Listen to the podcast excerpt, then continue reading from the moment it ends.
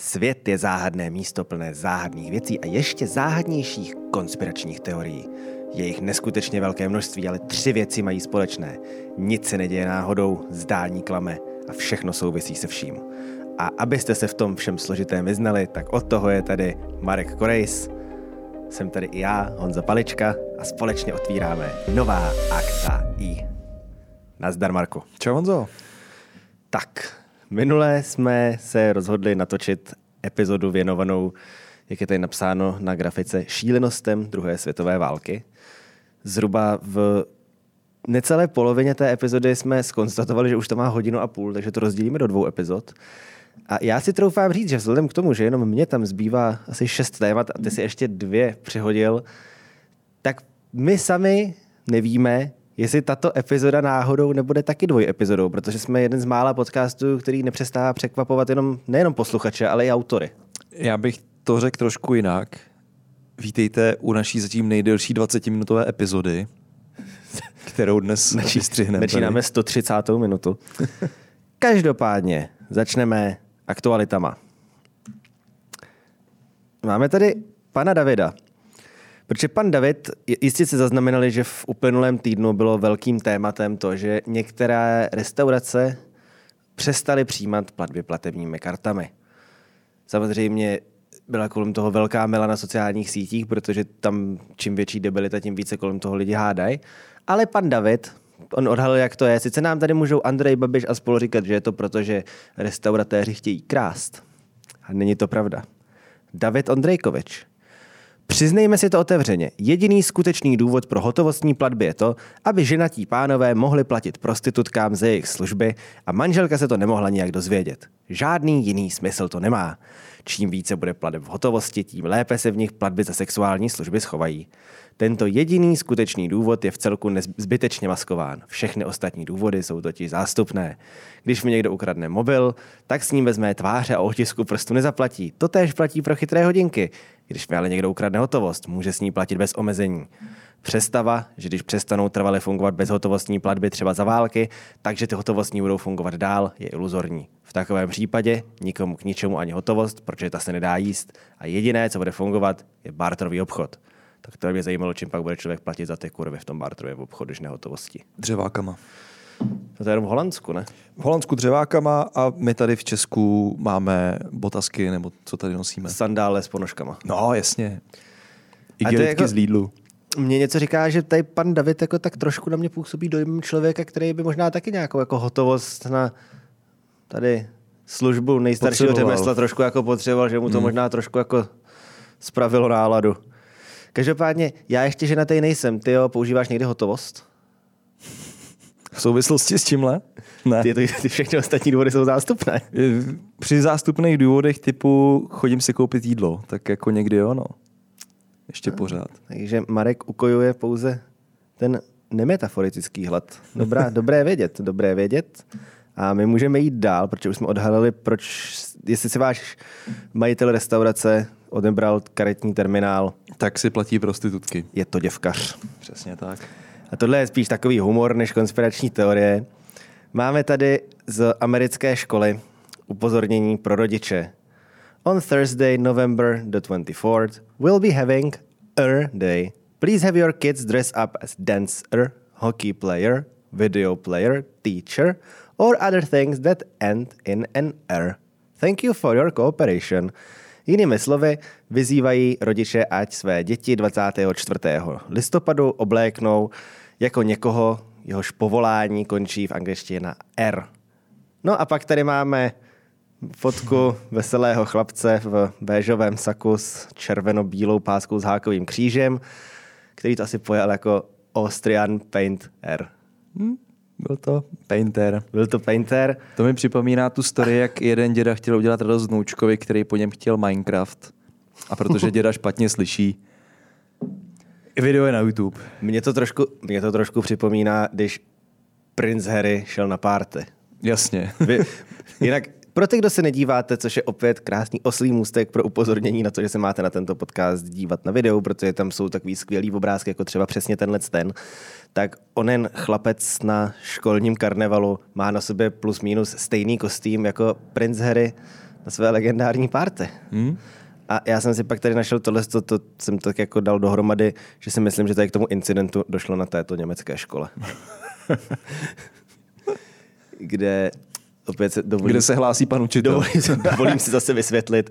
Eh, Pan učitel tam ukazuje na tabuli a zároveň to tak trochu vypadá, jako kdyby hajloval. Zakázané volební heslo ODS, pozvedněme pravici. Tak. Tak. A jdeme dál. Tady No má něco Marek od Fannyho Bolka. Je to dobrý. Fanny Bolek, netuším teda, kdo to je, Ale ale, je to docela funny. přináší nám strašně cenou informaci, protože Fanny Bolek nás varuje, že kdo se nechal očkovat na COVID-19, tak eh, má šanci se zachránit. Mimochodem jsi očkovaný. Ne, to je tvoje informace, ale každopádně... Jsem, takže vejce. Tak poslouchej dobře. Co nejrychleji jeste domácí drůbeží vajíčka. A nebo alespoň kupte v potravinách originál vajíčka od drůbeže. To znamená asi nějaký Nemáš- vajíčka, nemáš který ti podepíše to kuře. Nemáš kupovat třeba liščí. No jasně. A to, to kuře by ti mělo potvrdit autenticitu nějakým otiskem pařátu. Nebo. A nebo aspoň kupte v potravinách, ori- jo, to jsem říkal, umělé vajíčka jsou odpad, originál drůbeži vajíčka zruší částice grafenu v těle očkovaného a vyloučí z těla ven. Tak se zbavíte vetřelce nanočástice grafenu z těla ven mimo tělo. Tady se mi líbí, jak jako specifikoval, aby, aby tě ujistil. Těla ven mimo tělo, ne, Nejenom, že to jde z těla ven, ale jde to opravdu jako mm-hmm. mimo tělo. Jo. Originál drůbeži, zase drůbeži, vajíčka vám mohou zachránit vaše tělo. Zjistili to japonští vědci při testech krve a pojídání domácích vajec. Tady bych teda jenom taková vsuvka. Myslím si, že musí být strašně super party japonských vědců, pokud u toho si navzájem testují krev a pojídají domácí vejce. Myslím, že k ničemu takovému nedošlo. A ta studie bude jako nejspíš třeba jako o vlivu vajec na cholesterol nebo něco takového, ale, ale jako nechám tě zatím v tom, protože příspěvek ještě nekončí. Nekaž mi dobrý příběh logikou. Každopádně před pojída- tady píše, před pojídání vajec se krev v těle k krystalizuje, jako namrzá na okně do částic, jako robotika. Ta věta nedává žádný smysl. Nic z toho nedává smysl. Po konzumaci vajec se grafen částice zmontované ve, st- ve tvaru krystalek, ve tvaru námrazy se zhroutí a není nic. Nepozor, se z hroutí. Se zhroutí. A není nic. A není nic. To znamená, že v podstatě dojde k implozi vesmíru, tak si to vysvětluju já. A už není nic.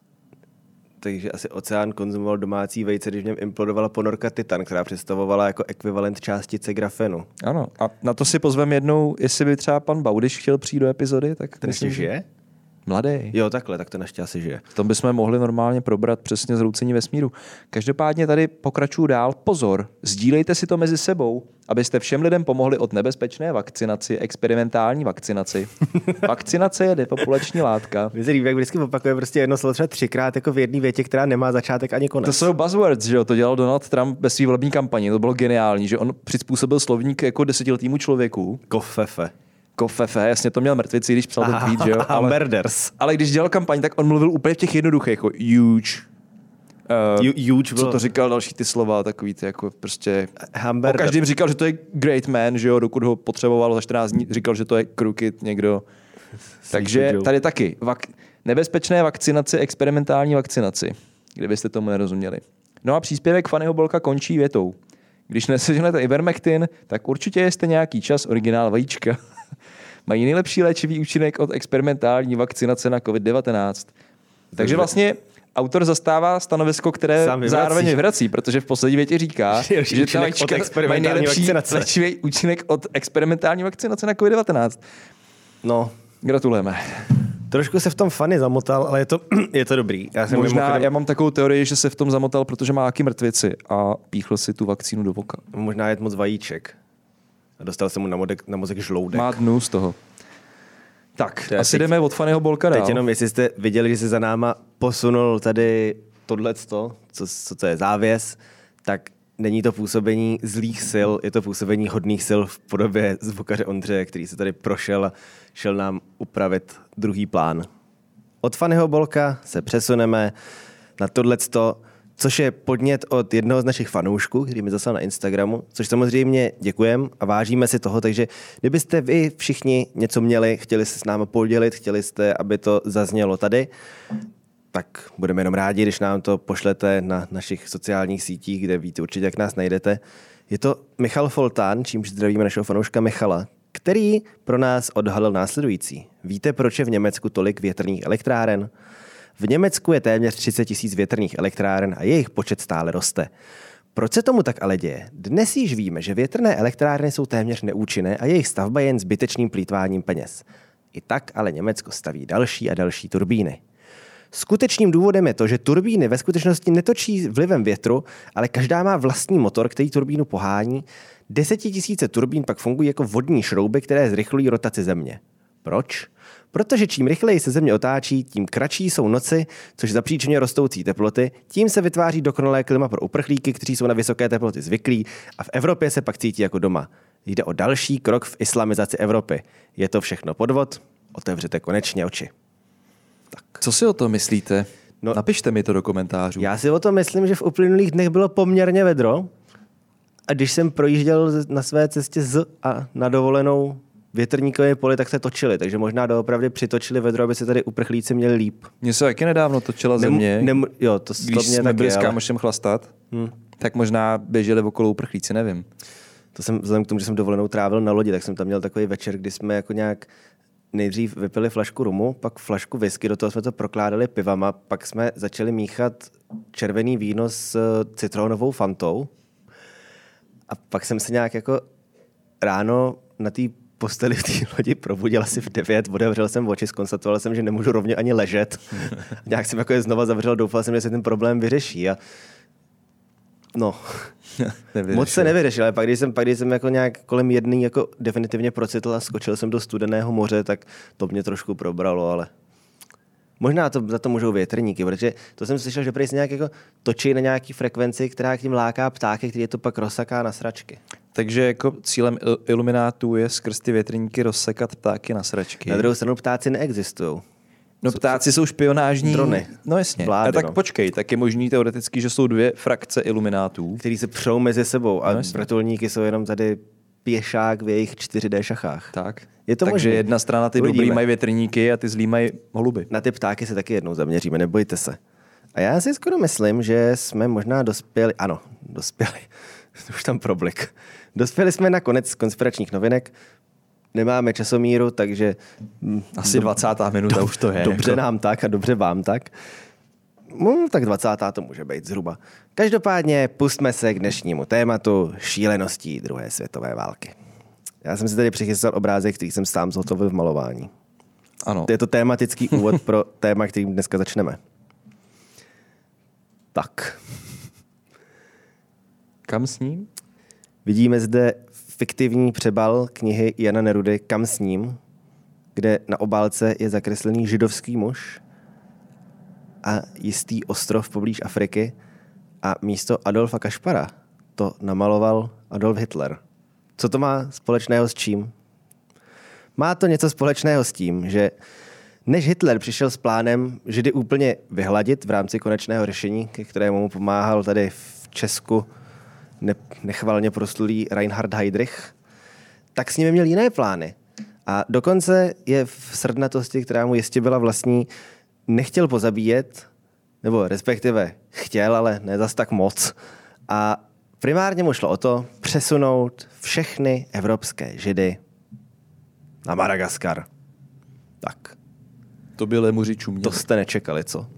To by lemuři a žirafy a hrošík, nebo kdo všechno hrál v tom filmu, to by čuměli. Eh, s myšlenkou nepřišel teda sám Hitler, nebyla úplně jako původní. Přišel s ní po obsazení Francie nacistickým Německem diplomat Franz Rademacher, který měl v roce 1940 na starosti židovskou otázku právě v těch zabraných francouzských územích, mezi která patřil i náš ostrov na východo, jihovýchodní straně afrického mm-hmm. kontinentu. O co šlo? Šlo o to, že tedy Rademacher se domníval, že Madagaskar, který je pod francouzskou koloniální zprávou, bude v rámci nějakých tedy jako podmínek, které si Němci nadiktují. Helejte, my tady tohle nezavraždíme vás, když vy uděláte tohle. A součástí toho mělo být, tak nám dajte ten Madagaskar, my tam nějak odlifurujeme židáky a budeme všichni dobrý.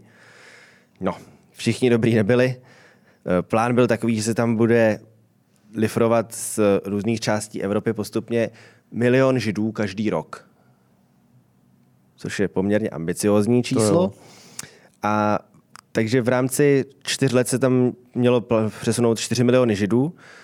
Nicméně, jak jsem říkal, že, jako, že nechtěl vraždit zas až tak moc, tak ten plán byl takový, že on se jako počítalo s tím, že značná část jich nepřežije vůbec ten převoz. Jakože No, že prostě, tak ono, než doplaveš na lodi z něm ve 40. Doplaveš letech, možná. Do, dopluješ. Nedá ty lodi. Než, než dopluješ ve 40. letech na lodi z Německa na Madagaskar, tak to nějakou dobu trvá. A předpokládám, že stejně jako do koncentračních táborů se úplně neplánoval pro vysídlované židy na Madagaskaru Úplně nejvyšší z cestovních komfortů. Hmm. A uh, dokonce v téhle době, což je zajímavý, tak uh, když se řešilo vysídlování židů na Madagaskar, tak vůbec nepřipadalo v úvahu to jejich kompletní vyhlazení, který se objevilo o pár let později, konkrétně o dva roky později. A dokonce sám Himmler v době, kdy Rademacher řešil plán vysídlování a z nějak, na těch jako sjezdech získa, zaznívalo i, že teda jako nebylo by lepší, než se s nima teda jako tady jako pachtit a dávat je na nějaký lodě a vozit na nějaký ostrov. Nebylo by lepší prostě jenom je povraždit. Tak dokonce i sám Himmler to označoval za naprosto negermánskou možnost řešení tohoto problému, která je tak barbarská, že je dobrá jenom pro bolševiky. No, a hmm. jak mu A pak přišli bolševici. Jak mu odvěle. Pak, pak nějak jako to s bolševikama nevyšlo u Stalingradu a za jed, najednou to bylo Němcům až moc dobrý, tady tohleto. Z plánu každopádně sešlo a sešlo z něj ani ne tak jako kvůli vývoji války, nebo jako kvůli vývoji války jo, ale ne kvůli tomu, co jsem si nastínil tady v té předchozí větě. Nemělo s tím nic společného to, že teda jako přišli bolševici a začali se teda jako uh, přiklánět k dodnedávna barbarské možnosti. Ale mezi tím ještě proběhla jedna podstatná událost v rámci druhé světové války, kterou je bitva o Británii, kterou, jak víme, Německo úplně nezvaládlo tak, jak by chtělo. Což mělo za následek, že se nepodařilo zabavit britské obchodní lodě, které se měly vyčlenit Jo. pro hmm. účel tady uh, židovského shuttlebusu na Madagaskar. A Němci samozřejmě těch lodí neměli v Kriegsmarine tak moc, aby si mohli jako dovolit nějaký nechat jako pendlovat. A bohužel to dopadlo, jak to dopadlo. Je možný, že kdyby to se podařila bitva nad Británií a židé nebyli vyhlazováni v různých osvětimích a treblinkách, že by jim třeba na Madagaskaru bylo líp, ale bohužel tímto směrem se historie úplně neubírala. Ale šokující zvrat. Plán jako takový sice zemřel, ale jeho cíl se naplnil. A to v roce 2016. Velmi paradoxním způsobem, protože v roce 2016 se skupina 121 Madagasčanů, Madagaskařanů? Madagaskařanů Nevím. se po letech, kdy si s touto myšlenkou pohrávali a stále ji prohlubovali, tak se rozhodli, že konvertují k judaismu a založili tak, byli to muži, od nejstaršímu bylo 85, ženy a děti, nejmladšímu byly 3 roky. Společně konvertovali před trojicí rabínů z rabínského soudu Beit Din, který tam přijeli z Ameriky a z Kanady, tak společně tedy vykonali konverzi pro, pod judaismus a založili juda, židovskou diasporu na Madagaskaru. Takže židé tam sice nikdy asi úplně tak jako nebyly, ale teď už tam jsou. Teď už tam jsou. Teď už tam jsou a je to docela hezké. Takže když pojedete na Madagaskar, tak můžete navštívit místní židovskou komunitu a držet s nimi třeba šábes, pokud zrovna u vaší návštěvy bude pátek nebo sobota. Tak, to bychom měli židy na To Madagaskaru. židy. Ve finále se tam dostali. Jako tak konec, jako po- konec dobrý, všechno dobré. Velkou tak bych to oklikou řekl. teda. Velkou oklikou. A jak se říká, historii nevohčeš. Asi to tak mělo dopadnout, už jsou tam. Byl jsi někdy na Madagaskaru? Ne. Taky ne. Ale slíbíš mi, že až tam půjdeš, tak navštívíš židovskou komunitu. To ti klidně slíbím. Výborně, výborně. To si budu pamatovat. To mě připomíná tu story toho posledního žida v Afghánistánu. Bylo taky vtipný, no. Tak, co tady máme dál? Máme tady dál, ano. Podíváme se na jednu zajímavou Konferenci a koukám. Dosti, tohle je konference, ale váže se k ní jedna zajímavá a dosti šílená tajná vojenská, nikdy nerealizovaná operace. Jak správně Marek podotkl, Fotka, kterou můžeme tady teď vidět na obrazovce, je z roku 1943, kdy v iránském Teheránu probíhala mírová konference, na které se sešli tři pánové, nejvyšší představitelé spojeneckých mocností. Máme tady Pepču Stalina, Franklina Delano Roosevelta a Vincenta Churchilla. A ti hoši tam měli řešit mírová, hlavně pak jako asi rozdělení Evropy, ale hlavně mírový plán pro to, jak porazit Německo, jak si pak rozdělit Evropu do vlivových sfér. A Němce při té příležitosti, protože se o konání konference dozvěděli předem, díky spravodajským informacím, nenápadlo nic menšího, než je to ideální příležitost, jak všechny tyto tři může zprovodit ze světa. Pěkné. A tak vznikla takzvaná operace Long Jump. Operace Long Jump, která se asi nejmenovala operace Long Jump, Vzhledem tomu, protože že to byli Němci. to bylo německy a nejspíš se to nepojmenovávali anglicky. Počkej, já to najdu, jak se to teda mohlo jmenovat. Když dám do Deeplu long jump a dám to německy, tak mi vyjde Langespringen, Weitsprung. Weitsprung. Hm, zní to jako válečně, no. Tak, A cokoliv, co řekneš v Němčině, zní byla to, válečně. nějak, byla to nějaká operace a v čele této operace, která se jmenovala do češtiny převedeno skok daleký, ať tam přimícháme ještě jeden jazyk, kterým určitě ty lidé, kteří takto konspirovali, nemluvili. Do čela byl vybrán tento muž, kterého možná taky poznáte. Otík. Je to otík, zjizvená tvář. Nejedná se o otíka z Vesničková středisková, byl ale, chytřejší ale otíka ze Schutzstafflu. Konkrét, konkrétně je to Otto Skorceny, který se proslavil hlavně teda díky tomu, že to byl ten, který zachraňoval Mussoliniho během toho, co padal režim v Itálii. On ho odvez vlastně z jihu na sever a tam založili tu italskou sociální republiku na dva roky. No, to pak to Loutkový mělo- režim. Loutkový režim. Fascinující na tom je, že tenhle ten nacista a člověk, který teda jako nenapáchal úplně moc dobrých věcí, tak Ale napáchal hodně těch špatných. napáchal hodně těch špatných. Pak bylo hodně těch špatných, které nenapáchal, z nich jednu si nastíníme v následujících minutách, že pokud se nepletu, tak dokonce nejenom, že, jako, že druhou světovou válku přežil, ale nebyl ani nějak moc k ničemu odsouzen a dokonce Dožil byl, ve Španělsku, dožil ve Španělsku a, do Franka. a dokonce, dokonce se stal uh, informátorem Mossadu, což je trošku paradoxní běh dějin. Hele, z hackerů se taky často stávají potom zástupci bezpečnostní komunity, že jo? A nepochybně to byl profesionál ve svém oboru. Je- Asi to, co dělal, dělal dobře, nicméně tak si řekněme, jak moc nedělal dobře tady tohleto. Samozřejmě zmínil jsem, že uh, Němci se dozvěděli o tom, že vůbec nějaká mírová konference s špičkami spojenců se bude konat tak, že prolomili uh, kód používaný námořnictvem USA. Takže okamžitě, se, když se to dozvěděli, tak se začalo řešit, co s tím. Vznikl tam teda nápad, zabijeme tři spojenecké mouchy jednou ranou.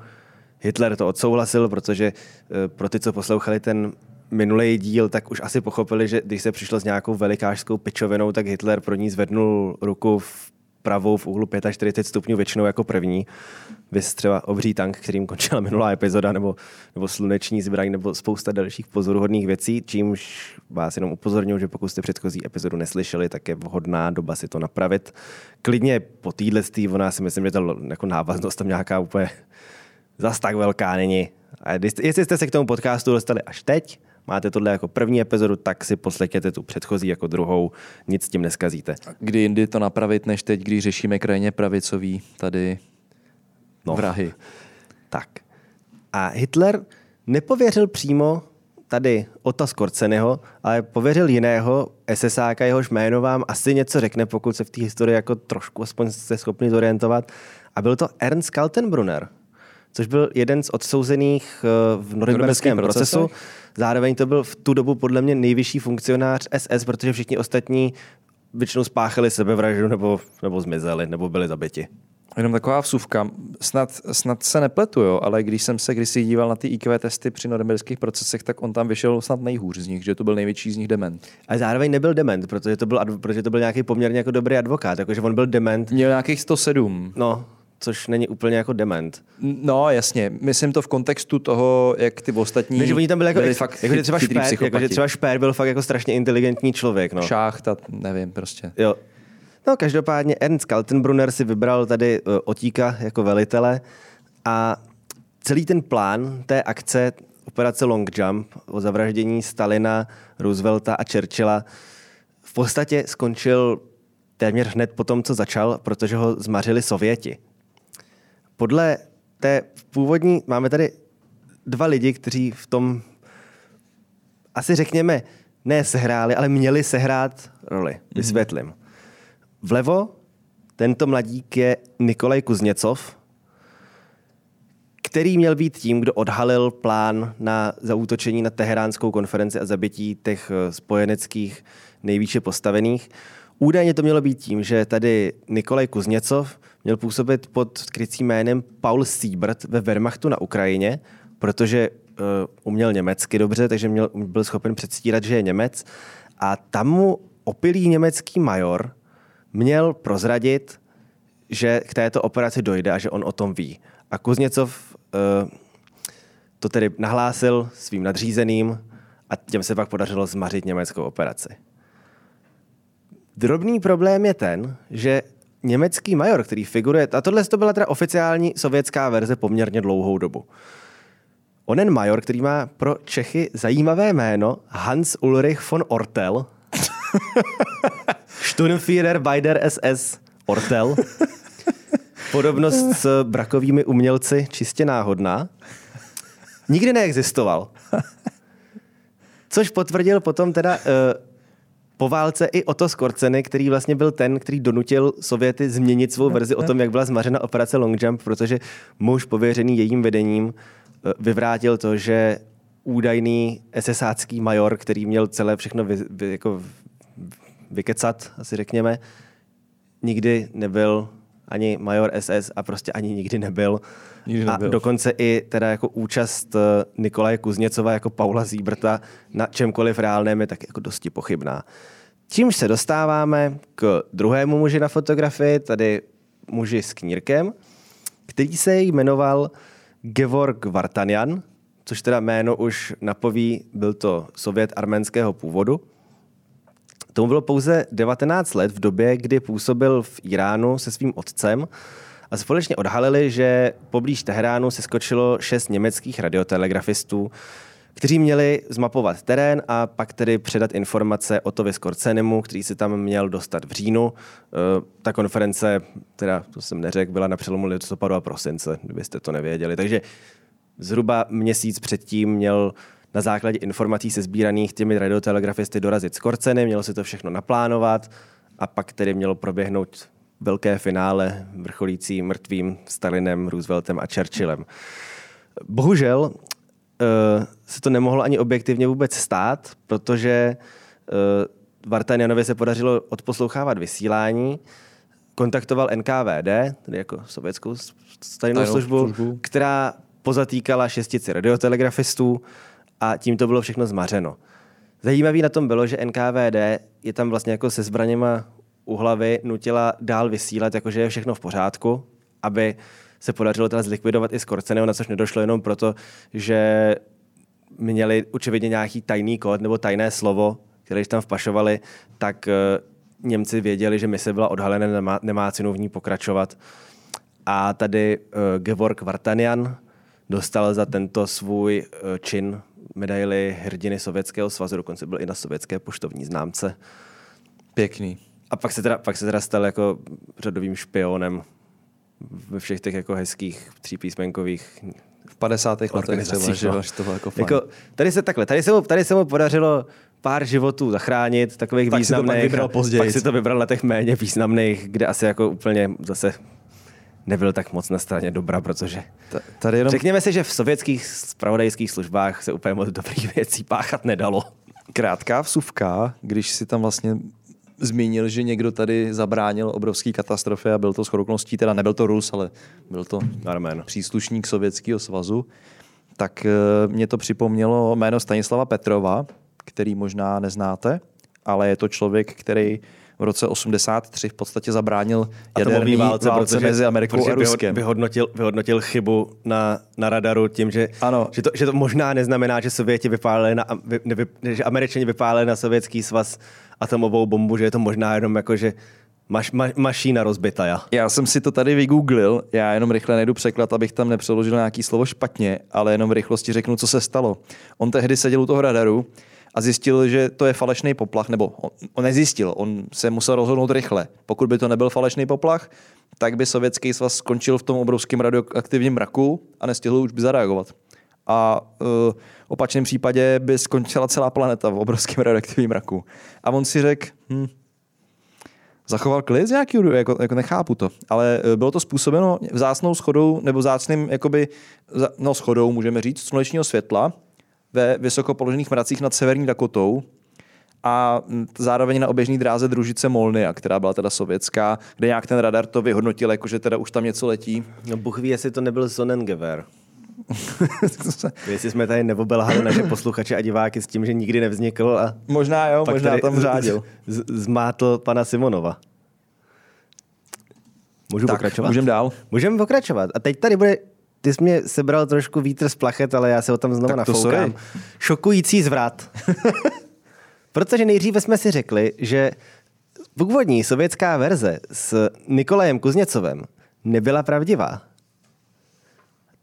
Nebyla nahrazena věrohodnější verzí s Gevorgem Vartanianem. Ale bystré mozky již tuší. Je dost možné, že ta taky nebyla pravdivá a že Sověti si celou operaci Long Jump vymysleli, aby mohli prezentovat to, že v podstatě zachránili Teheránskou konferenci. Pěkný. E, protože Protože jsou to Sověti. Protože potom, když se od... Jo, ono... e, vlastně to vynesl celý Stalin, který na té konferenci řekl Churchillovi s Rooseveltem, tak tavarišči, já jsem vám vlastně zachránil životy a sobě taky.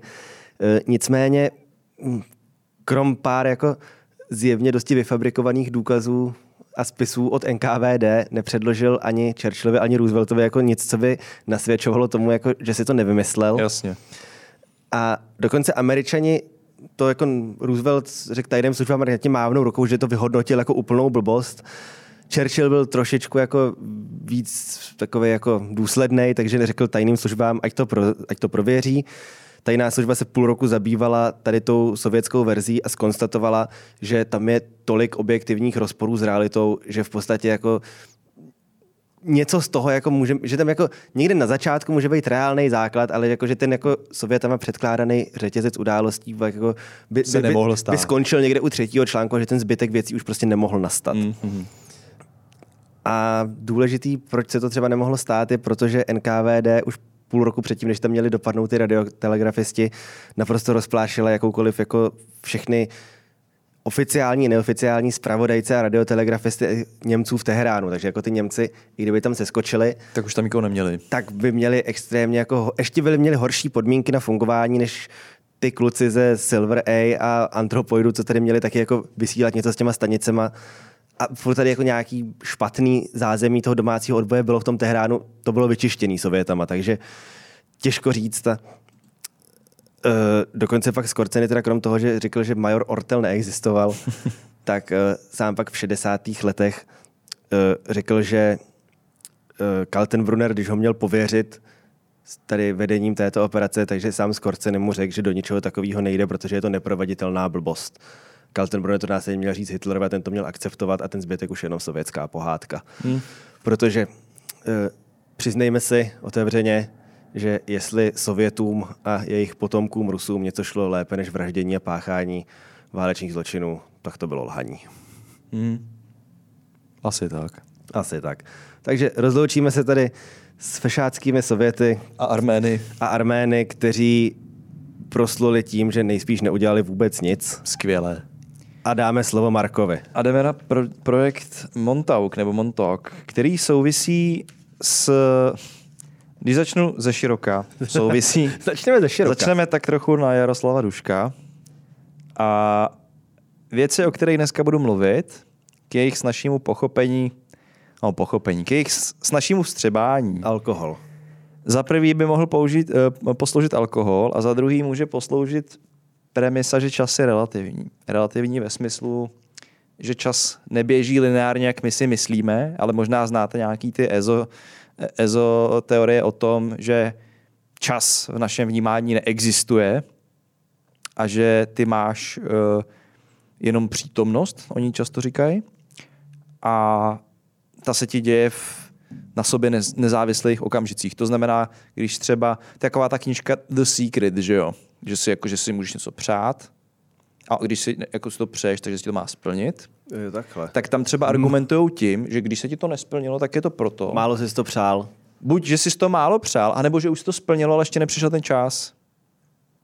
Dobře. A to je vlastně to, co chci obsat. Že... Mně, mně bohatě stačí, že čas není lineární, to, že v roce 1940 měli jít Židi na Madagaskar a už tam jsou. No vidíš. Za mě splněno. Takže znova jenom poslední věc k tomu zopakuju. Oni, tyhle ty lidi často věří tomu, že to, že ještě teďka něco se jako nestalo v našem, oni říkají, oni rozlišují 3D svět, takzvaně, a 4 a někteří říkají i 5D svět, takže podle mě pak přijde i 6D svět a 9D svět a kdo ví, jak kolik svět. Přišel 5G svět a z toho tyhle 5G lidi, svět, z toho z tyhle toho lidi většinou neměli radost. A v zásadě říkají, že čas nebo naše vnímání času je prostě špatný a čas není lineární. Tím bych to uzavřel. No, tak a- a... jdeme na projekt Montauk. Ten totiž souvisí s filadelským experimentem. Já tam vidím koně. Ano, je tam kůň. Má s tím nějakou souvislost, nebo je to náhodně zvolený? Je to, je to prostě kůň. Teďka úplně nevím. Dobře. Je to obal knížky Presna B. Nicholse, ke kterému se dostaneme. A sou, ten projekt Montauk souvisí s filadelským experimentem z roku 43, o kterém jsme si již říkali. Zmizelá loď. To je ta loď v tom zeleném oblaku, eh, která se potom vrátila A na lidi, svoje pro, místo lidi pronikli do lodi. a byli přivařený ty námořníci skrz tu loď a za ohromné bolesti tam řvali, než umřeli. Tak když jsi přivařený k lodi, tak to většinou nebude pohodlný úplně. Řekl bych, že ve 100% případů to nebude pohodlný. Nezažil jsem, nemůžu úplně jako empiricky doložit, ale, Ale můžu předpokládat. můžu předpokládat. s určitou Legitimně, mírou jistoty, legitimně. že tady to asi bolí. Tak. Tak. A dva bratři jménem Edward a Duncan Cameronové, kteří sloužili na té lodi USS Eldridge, údajně během tehdejšího experimentu v roce 43 cítili, že se děje něco divného a tak těsně předtím, než byl experiment spuštěn, z lodi vyskočili. A že to nebyl dobrý nápad, zjistili hned zápětí, protože se ocitli v roce 1983 a ocitli se na základě Montauk na Long Islandu ve státě New York. Že skočili o 40 let. Oni vyskočili podle té verze toho projektu Montauk, vyskočili z té lodi. V tu chvíli se spustil experiment, to znamená, nějaký to silový pole na ně taky zafungovalo. A přehodilo je do roku přehodilo je to 83. úplně jinam. Mimochodem, to je ještě dobrá věc teďka zmínit. Jak jsem řekl, že čas je relativní, tak si můžete taky představit, že neexistuje jeden čas a jedna realita, ale existuje nekonečno časů a nekonečno realit. To znamená, podle různých těch ezořečí můžete v jedné realitě být strašně úspěšný, v druhé realitě strašně neúspěšný a pak je mezi tím nekonečno realit, kde se věnujete různým věcem. A potom je takový ten animovaný Spider-Man, jako tam hraje ten Černoušek. Já se těším, až bude Černušek hrát Prigožina v té biografii, jak byl ten obrázek někde na netu. Black Prigožin. Black Prigožin, no. na to, za to bych zaplatil. Jediný, na co se můžeme spolehnout, koho nikdy nebude hrát Černoch, je Tarzan. Proč? Protože pochybuju o tom, že někdo vydá film, kde Černoch se bije v prsa, řve a chová se jako opice. Hele, já ti nevím. Ne. Se nějak dá, to se nějak zavonačí. Ne, ne, ne. To se nějak to, ne, to zavonačí. nepůjde. Ten To bude, bude- vždycky, to ten bude bude vždycky, inkluze jak ten bude vždycky bílej. A to bude už taková ta druho, to bude druhá vlna inkluze. Já tady do toho nechci moc zabrušovat radši. Neřekl vybrušovat, něco. ale nekorektní, nekorektní humor, no, tak Zpátky k časům a realita. ale můžeme se to uklidňovat tím, že v alternativní realitě říkáme jenom korektní vtipy. Dobře, nevím, jestli by to právník takhle dokázal pak u soudu Nor- obhájit. Norbert Naxera ano. Možná Norberta Naxeru bychom taky do této uh, shit show mohli pozvat, že by nám něco řekl. Ale zpátky teda k nekonečnou realita, nekonečnou času. Oni jak vyskočili z té lodě, tak ta loď se posunula do jednoho časoprostoru A oni do jiného. a oni do jiného. Ona se přesunula někam teda z Filadelfie do Norfolku. do Norfolku a oni se A přesunuli, oni se přesunuli do, roku do New 84. Yorku na základu Montauk na Long Islandu v roce 83, kde, pozor, potkali matematika Johna von Neumanna, který v naší Zrovna tam šel kolem? časové linii zemřel již v roce 1957. Já jsem si právě jako, tak jako On se narodil v jako, roce 1903. že, že ho mám zařazenýho jako do nějakého jako ranějšího období. Pokud vám něco říká jméno John von Neumann, tak pravděpodobně proto, protože to je uh, tvůrce prvního elektronického počítače ENIAC. Hmm. Uh, A John von Neumann v této časové linii nahradil ve vedení filadelfského experimentu Nikolu Teslu, který měl skončit z toho důvodu, Moment. že když chtěli zapnout ten stroj času na té lodi, tak Nikola Tesla jim řekl, hele, možná je blbej nápad tam nechávat ty námořníky, může se jim něco stát. A ty moci páni, zdravíme Tomáši Kuču, Vyhodili Eh, Tesla a vzali von řekli, Neumanna. hele Teslo, nepruď. Vyhodili Teslu a vzali Johna von Neumana. A John von Neumann, protože na rozdíl od Tesly neměl vůbec žádný morální zábrany zřejmě, tak řekl, hele super, zavařený námořníci, to je v pohodě, jdem do toho. Tak do toho šli. A John von Neumann je teda potkal tady bratry Edwarda a Duncana, který z té lodi se skočili. taky 30 let po své smrti. 30 let po své smrti v alternativní realitě. A tam jim řekl, zrovna šel kolem, ano, eh, že vědci v Montauk se dokázali spojit s tou lodí USS Eldridge v roce 1943 a nařídili jim, aby se na tu loď vrátili a zničili přístroje, které vedly k provedení toho filadelského experimentu. Protože zjistili, že ten filadelský experiment, tak jak proběhl, tak narušil chod dějin. Potřebují to vrátit. Mhm. Teďka mohlo se tohle vůbec stát? Mně to přijde, že tam jako se to trošku zacyklilo. Na první dobrou asi si každý střízlivý nebo svéprávný člověk řekne, že ne. Teď Já si si... trochu říkám, že ne, ale... Já taky. Nechám, nechám si prostor pro pochyby a třeba mě nech přesvědčí, si že prostor ano. pro pochyby, stejně jako u konzumace vajíček k o, vymazání grafenu. vedlejších účinků vakcín. Tak, řekneme si něco k té základně Montauk. To je skutečná americká vojenská základna, která byla, eh, dneska už je teda vyřazená, byla v, v provozu někdy snad do 80. let, nevím přesně, nechytejte mi za slovo. A od konce 60. let tam americká armáda přesouvala velké množství různého vybavení. Ústředním bodem té základny do dneška je velký radar, který když si dáte Montauk do Google, tak vám to vyhodí přesně ten radar. A ten měl hrát ústřední roli i v tom zmíněném experimentu, měl pomoct ovlivňovat lidskou mysl. Mimochodem je teda pravda, že elektromagnetické vlny o určité frekvenci nějakým způsobem jsou snad schopný ovlivňovat lidský mozek, Jo, Třeba uvaři. například. To je Ano. docela ovlivněný, no. A e, vědci na základě Montauk měli takto experimentovat na dobrovolnících. Měli si tam zvát lidi pod e, nějakou, od těch 60. let, pod nějakou zástěrkou standardních neškodných experimentů, e, kde budou prostě sledovat jejich reakce na nějaký pokusy, že na ně napojí elektrody a uvidí, co se jako bude dít. To, to mi trošku zní jako ne úplně dobrovolníci teda. Uh, Zprvu to byli dobrovolníci z armády a když armádní dobrovolníci přestali stačit, když začali docházet, tak začali svážet civilisty z okolí a takto do podzemí té základny byli sváženi prý lidé, kteří neměli žádné příbuzné ani partnery, kteří by je hledali nebo se zajímali o jejich osud. Což znamená, že už se tito lidé neměli samozřejmě z toho podzemí nikdy vracet. No a vědci prý zjistili, že elektromagnetické vlny o frekvenci 425 až 450 MHz vyvolávají v mozku kýžené změny, skrze které pak lze člověka a jeho mysl ovládat. A pomocí takových vln by prý vědci byli schopni v myslích těch dotčených lidí vytvářet obrazce nebo jiné naopak mazat. Takže bavíme se o nějakém ovlivňování, vložíš člověku myšlenku nebo umělou vzpomínku, nebo naopak vymažeš existující vzpomínku nebo myšlenku. No a teďka, kde je největší problém s touhle teorií, kromě toho, že zní úplně dementně?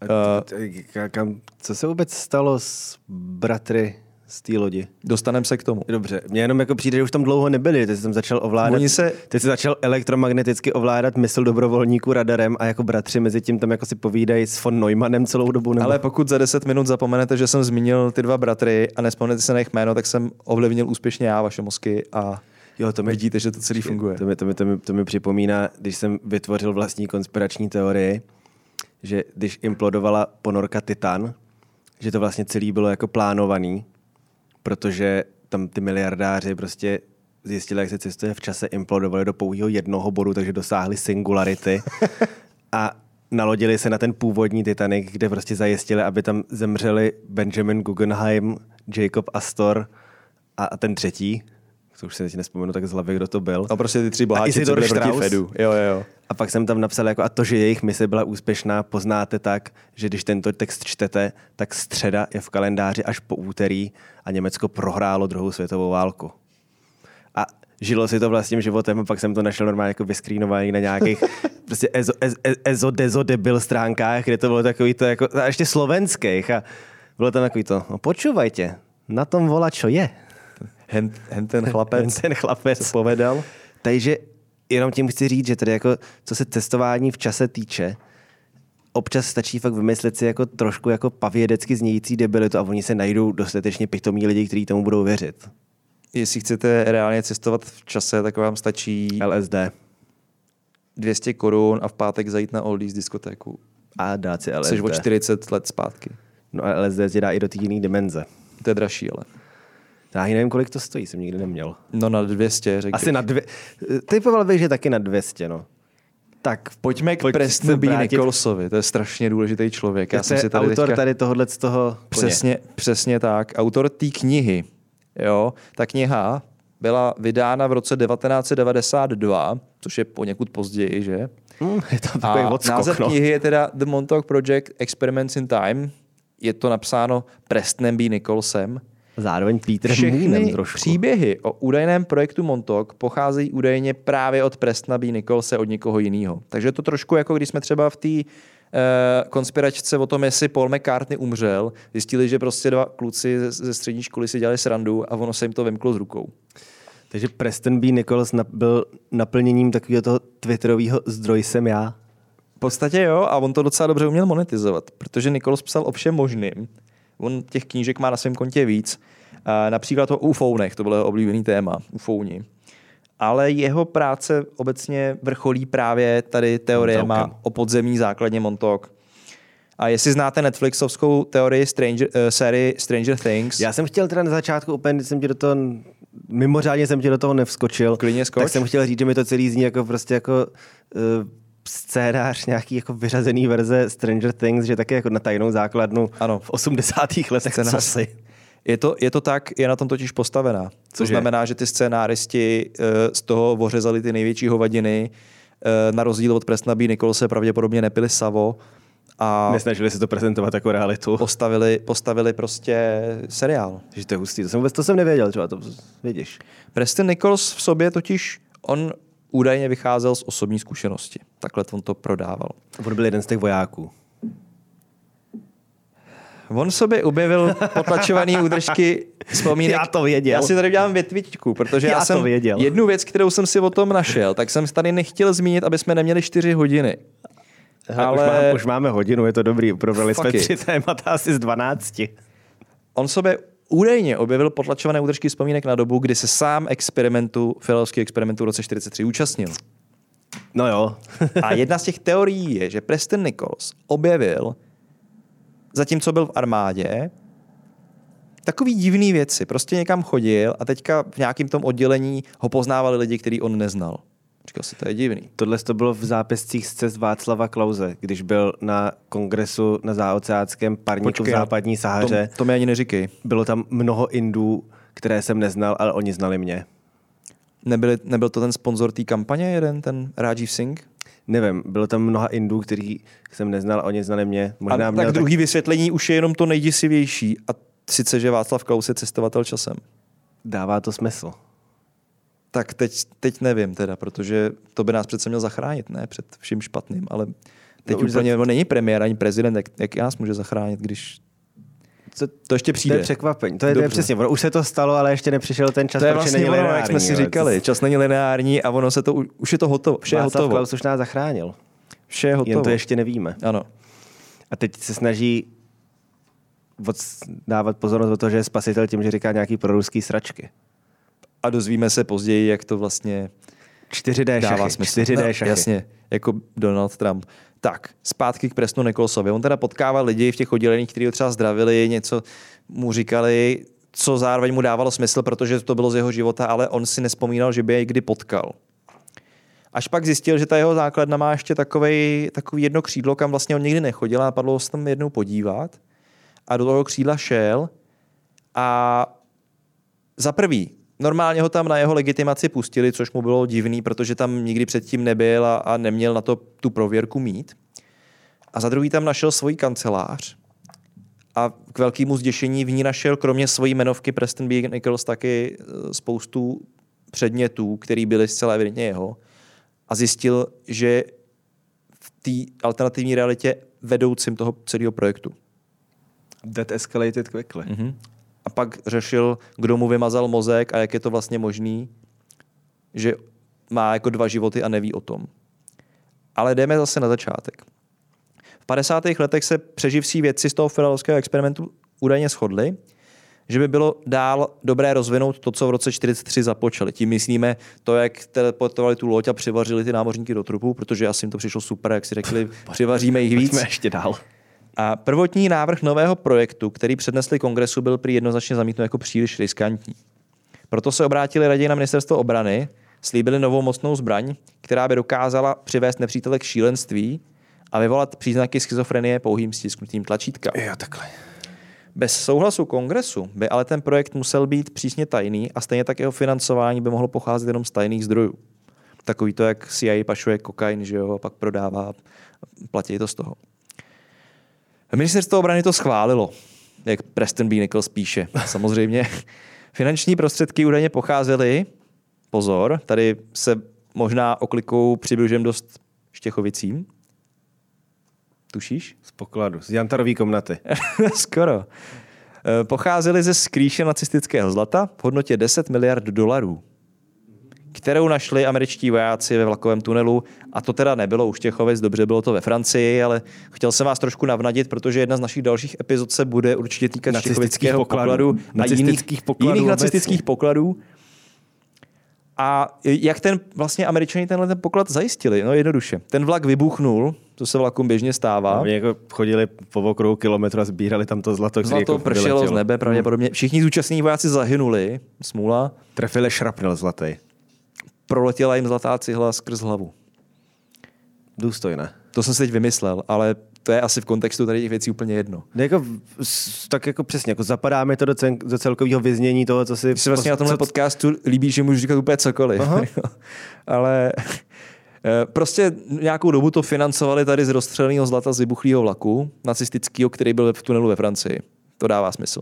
A když jim tady to zlato došlo, tak zajistili další prostředky a ty byly od německých společností ITT a Krupp.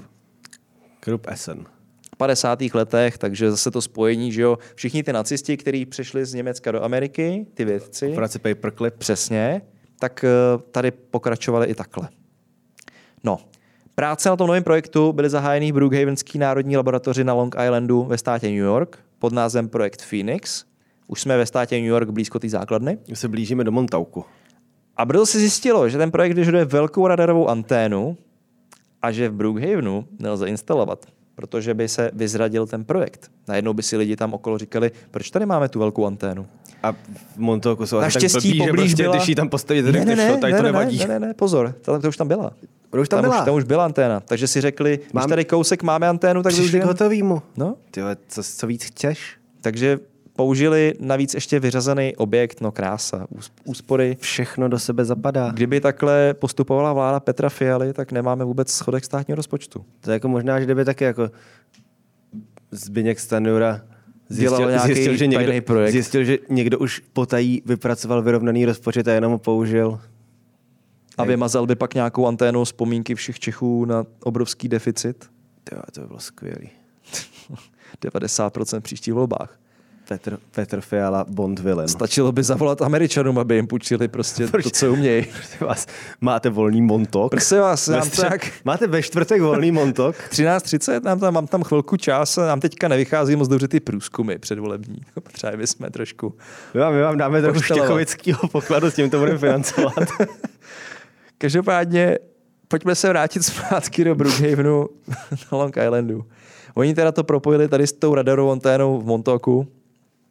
A to místo, ten Montok, byl relativně odlehlejší, to místo ještě tehdy nebylo turistickou atrakcí, kterou dneska je i díky této knize. A díky tomu, protože tam moc lidí nejezdilo, tak bylo možné nepře- téměř nepozorovaně vozit materiál z i dovnitř základny. Koncem 60. let již bylo hotovo, všechno vybavení bylo teda na tu základnu převezeno a instalováno do podzemí. Podle zastánců konspiračních teorií v roce 69 bylo oficiálně uzavřeno ta základna právě, aby se zamaskovala povaha tohoto projektu. A bylo představováno dále jako přírodní uh, rezervace s tím, že aby tam jako nikdo neles. A pod záminkou kontaminace životního prostředí pak ten park nebyl zpřístupněn veřejnosti. Přírodní rezervace, ale Která je kontaminovaná a nesmí tam to je něco jak ten... Ne, to... Já jsem málem prozradil. To, to si nech na Já potom. jsem málem prozradil. Ale- Ale, Ale ještě jedný přírodní rezervace, kam se nesmí se dneska dočkáte, přátelé. Tohle mi při... teďka mě to navedlo na myšlenku, že možná v Neratovicích nebo tam někde okolo, že je nějaký tajný český projekt. Tam je taky kontaminace, že jo, velká. Spolana. Různí zastánci konspiračních teorií tvrdí, že ta nejtěžší fáze experimentu projektu Montauk začala na počátku 80. let 20. století, což je shodou okolností tak trochu těsně předtím, než začal Preston B. Nichols psát tu svoji knížku. Zase, zase to tak prostě vyšlo, no. Hmm.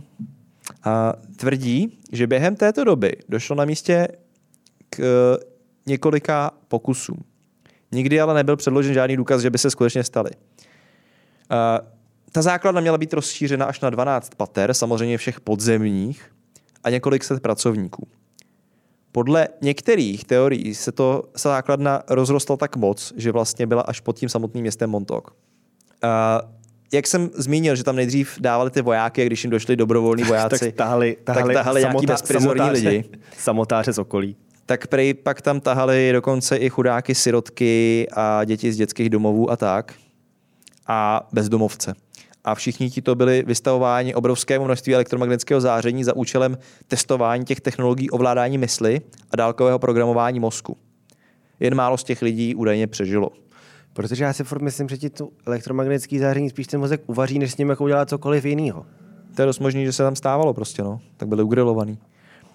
A mimochodem tady z toho, co si tady nastínujeme, tedy že americká vláda nějak tajně má grilovat lidem mozky a dělat z nich blázny nebo je naprogramovat, aby něco spáchali, tak z tohohle vlastně vychází spousta moderních konspiračních teorií o tom, že když se třeba v Americe stane nějaká masová střelba, že to byl člověk, který k tomu byl Zaprogramovaný. nějak naprogramovaný, aby to udělal. Dobrým příkladem tohohle je, a teď si nespomínám na jméno, ale před několika lety někde v kině, takový ten člověk, co měl ty kudrnatý vlasy obarvený na zrzavo. Jo, jo, jo to byl na premiéře Batmana, podle mě. Jo, to byl nějaký naprostý magor. A tam právě říkali, že eh, kolovala jeho fotka z toho soudního přelíčení, kde on je fakt jako evidentně úplně mimo. Má ty oči. Tomu se říká sunpaku eyes. Takový to, když je ti vidět bělmo ze zhora nebo ze spodu. A on měl přesně tyhle ty oči. Když tak, jestli třeba tě napadne, jak se jmenuje. Dylan Roof? Nebo to Dylan Roof, jo, to je to jméno, no. S dvěma N, myslím. Byl... Jo, jo, jo, je to on, je to on. Dylan. Je to on. Dylan Roof. Jo, no. 2015 Jižní Karolína. A myslím, že to shodou okolností bylo to, jedna z těch střeleb, která, a to jsem zmiňoval v jednom z předchozích dílů, tu písničku od eh, skupiny Eagles of Death Metal, Jo, jo. která se jmenuje San Berdu Sunburn, A je, ta, a, je který ta, a je, tam několik, je tam několik míst, kde byla několik střelba míst, pak. kde se během asi dvou let staly různé jako střelby a masové vraždy a je to zmíněný v jedné sloce, což je jako docela zajímavý. Ta písnička eh, vyšla někdy v roce 2002, asi deset let předtím, než to začalo dít. Ale jak jsme si řekli, to je prostě náhoda, jako to se prostě může stát. Prostě to tak vyšlo. Prostě to tak vyšlo, no. A zpátky teda k 80. letem a ke grilování mozků.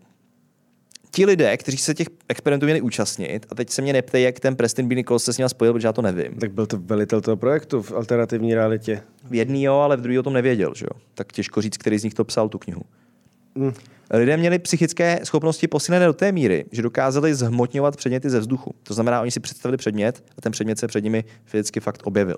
No, A jeden člověk jménem Stuart Swerdlow tvrdí, že se toho projektu Montauk zúčastnil, že se tyto jeho schopnosti taky posílily, ne, nespecifikuje jak moc, jestli byl třeba schopný si zmotnit bagetu, když měl hlad nebo tak, ale že to celé bylo za cenu jeho zvýšené emoční nestability, posttraumatický stresový poruchy a dalších problémů.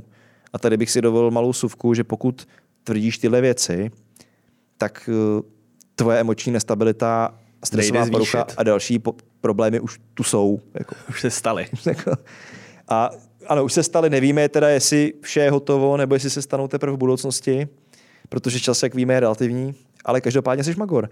No a údajně jedna, jeden z těch experimentů zahrnoval dokonce mimozemšťany. Protože mimozemšťani měli navrhnout křeslo, který bylo v podzemí té základny, na kterém mohl nějaký jedinec sedět a na tom křesle pak tyto schopnosti jeho byly výrazně posíleny. Další z experimentů, který se tam děli, se týkal teleportace. To se dělal úplně všechno. Vytvořili průzor v čase, který těm výzkumníkům umožňoval, aby se v čase vraceli zpět anebo dopředu. Což je dost zajímavý, protože spousta teorií, které se týkají cestování časem, tvrdí, že lze cestovat časem dopředu, ale nikoli zpátky. Abys neovlivnil Mm-hmm. časový paradox. Když to tady Preston B. Nichols evidentně byl svědkem něčeho mnohem dokonalejšího, protože můžeš Mělo to cestovat v obou, směr, obou směrný, no. A vy- vyvinuli tam údajně něco, čemu se říká časový tunel, který můžeš teda cestovat dopředu i dozadu. A pomocí této techniky dokonce zkoumali podzemní tunely na Marsu, kde se mají ukrývat tajné archivy mimozemských civilizací. Tam je marťanský štěchovický poklad. Jakože... ale jako, ale já nevím, mně To už přijde, není králičí nora, tohle to je králičí metro. mně přijde, že si prostě začal jako mlít nějaký jako šílený hovna, tak před 20 minutama a furt se to jako... Ne, to se- furt to se ještě povalí. Furt se to bude exponenciálně to, To se roste, ještě jo. povalí. Jako, dobrý, že to začalo tím, že vojáci propadli o 40 let dopředu a tam se potkali s někým, kdo byl už 50 let mrtvej. OK, ale jako teď už proskoumáváme metro na Marsu. Mhm. A ještě mám tady k tomu jeden odstaveček, který To teda... se ne- skoro bojím, co v něm je. A k těm mimozemšťanům už jenom jeden staveček. Tím časovým tunelem byl samozřejmě navázán kontakt s mimozemšťany a došlo k výměně technologií a jedna z těch technologií dále vy, vy, vylepšila tento projekt a díky tomu bylo možno, nebo bylo lidstvu umožněno přístup do takzvaného hyperprostoru. To znamená, že už mohli cestovat úplně kamkoliv. Nechám na posouzení posluchače. Eh, Jestli tenhle podcast sledujete střízlivý, tak eh, je dobrý možná mě už přestat. nejsou. A teďka zpátky k eh, těm sirotkům, bezdomovcům a dalším. Tohle byla ta odbočka teda. Tohle byla ta odbočka k UFu. Super. Uh, oni, aby mohli ty lidi začít mikrovlnkovat, tak je nejdřív museli psychicky zlomit. To znamená, nejdřív přišel nějaký fyzický a psychický nátlak, aby toho člověka zdeptali a až ve chvíli, kdy prostě on zahodil nějaký své ego a nějakou svoji, eh, řekněme, osobnost, tak byl teprve ovlivnitelný v tom smyslu, že ho mohli takhle mikrovlnkovat.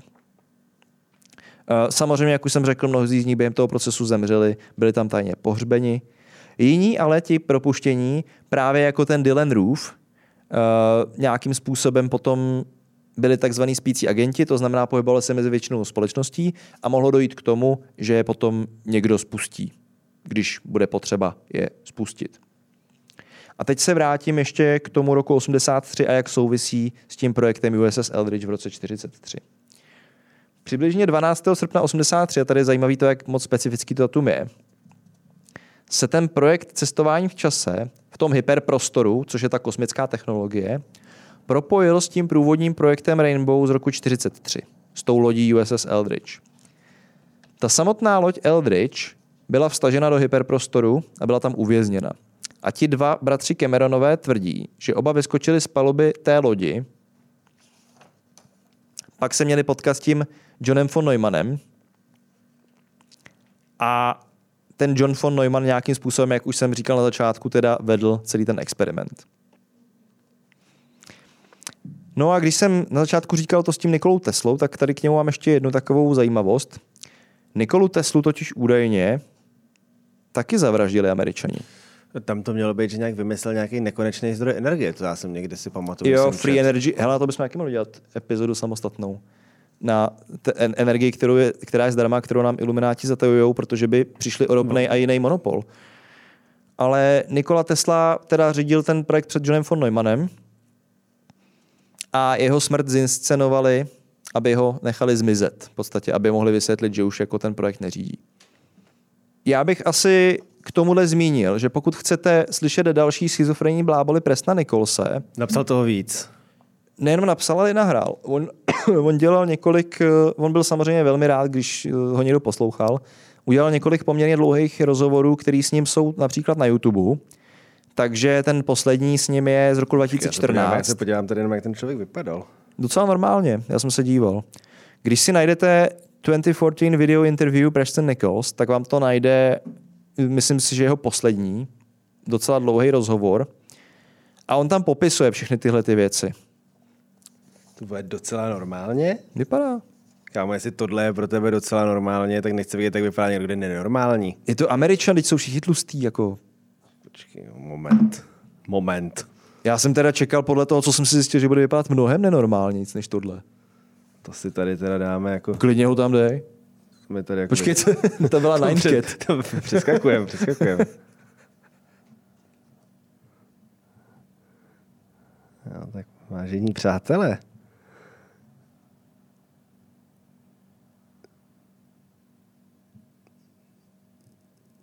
Marek Korejs vypadal docela normálně, jo. Počkej, jaký Marek Korej, jste jsem se To já tě cituju. Marek Korejs, dvojtečka, uvozovky dole, vypadal docela normálně, tečka, uvozovky nahoře. Hele jo, Když Přijde je, to, mi- je to nějaká tlustá troska v bordelišti. co bys čekal jinýho? No, že takhle, já bych čekal, že takhle bude vypadat, ale nečekal, že to budeš popisovat, že vypadal normálně. No, Jako já bych řekl, teda- sorry. Kdyby, kdybych řekl, vypadal adekvátně k tomu, co jste tady teď uplynulé no, to si, a- slyšeli. to si taky nemyslím, protože člověk, který říká tyhle věci, bych čekal, že bude mít tak metrový fousy, bude totálně zarostlej. A jako to byl typické, typická americká tloušťka, typický americký bordel. Tam jako nebylo nic mimo, mimo normu. Každopádně eh, tady ten celý experiment údajný a ten projekt Montauk má ještě jednoho svědka a tím svědkem je profesionální wrestler Rob Van Dam. ano. A profesionální wrestler Rob Van Dam tvrdí, to že údajně zajímá, no. jednou, když šel do wrestlingové arény, kde měl teda performovat, tak náhodou narazil na ten areál, kde se konaly ty experimenty, což zní strašně uvěřitelně. Uh, Omylem vstoupil do časového tunelu a tvrdil, že v tom tunelu se potkal právě s Nikolou Teslou. A Nikola Tesla mu řekl, cituji, v roce 2007 se vrátím, abych to vše ukončil. Já vím, máme jako rok 2023, ale už jsme si řekli, že čas je relativní. Třeba to špatně počítáme, třeba tam byla nějaká...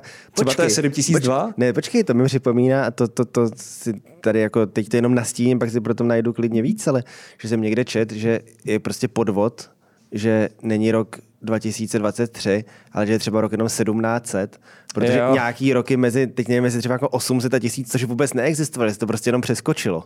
No jasně. Tam se říkalo, že asi 300 let, protože to Jo, byly roky, kdy, kdy se vlastně nic nestalo, že jo? A oni nějak potřebovali zahladit, že se nic nestalo. Přesně. Tak to je tohle. No. Operace Montauk skončila, nebo mám, Eh. mám, mám začít něco říkat? V podstatě můžeš. Výborně. Tak já... A nedozvěděli jsme se, co ten kůň. Nevím. Dobře. Vážení přátelé, stalo se to zas. My jsme si zase mysleli, že to zvládneme pasovat do jedné epizody. Jsme někde za hodinou z celkových dvou a půl hodin natočených. Takže, jak jistě sami tušíte, budeme to muset střihnout a ten moment nadešel právě teď. Nevíme, kde jsme to střihli, protože to necháváme na našem střihačovi Ondrovi. Vy už to budete vědět. Jak jsem říkal na úvodě, je to podcast, který překvapuje nejen vás, ale i nás. A jak jsme řekli, cestujeme časem. Takže někde se to střihne. Někde se to střihne, někde to naváže. Za týden na viděnou, naslyšenou, nakonspirovanou. Čau.